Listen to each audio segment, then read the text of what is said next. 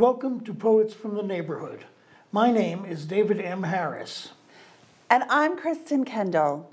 We hope you'll enjoy the poems we'll be reading today. Poems written by your friends and neighbors. In Winter by Nethraja J.R. Written in 2008, 16 years old. In winter's brisk cold was I born. Like a hermit crab, my life has been. But now my true home is here. If I am a circle, Christ is my origin, the center of my life. I often speak the truth, laced with hints of humor which are not taken seriously. Nor am I. Although not at first sight, we are the same. And if life is a masquerade, then prepared am I for this ball. From islands afar is my lineage. All meaning is in the apple of my eye.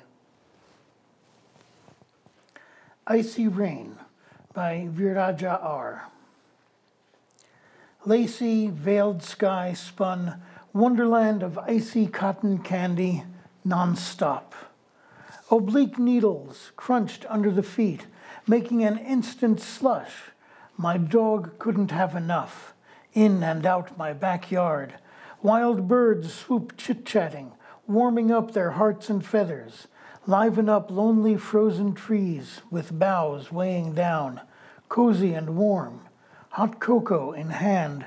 Blissfully I watch from my kitchen window pane, celebration of a wintry day.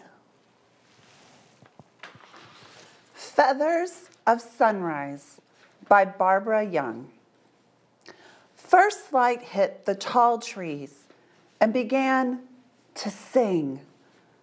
Every photon was a black bird with its own song, loudly silhouetting the west, spiky as 2,000 bad hair risings, trees beaded with music, feathered with sunrise, jet noise, onyx, obsidian noise, glorious noise as the sun rose down the trees. They were dense with music. All those minutes rising lit the grass and its frost, silent, light, and flown. Trouble Twist by Viraja R. If even the wind stiffens, frozen at its heels, and the birds swallow their songs, silent as if on cue, the herd race for shelter, middle of the day, the country folks know to lay low, for trouble is brewing, like a slow motion movie, even time gets warped when a tornado raps. Grandchildren's Garage Floor by S.R. Lee. Curiosity encouraged. Leaves, strange trails. Necklace in the dirt. Twisted wire. Nails, wood scraps. Old Lego intermingled on the floor. To pitch or to save time creates more. Three small children, fearless of concept, determined or distracted, might triumph, might forget. Powers of time or hunger intervene beyond controls. Bend the thinking process so the young postpone their goals. Debris scatters the landscape. Discarded. Useful yet? Treasure for future projects. Dreams so far not met.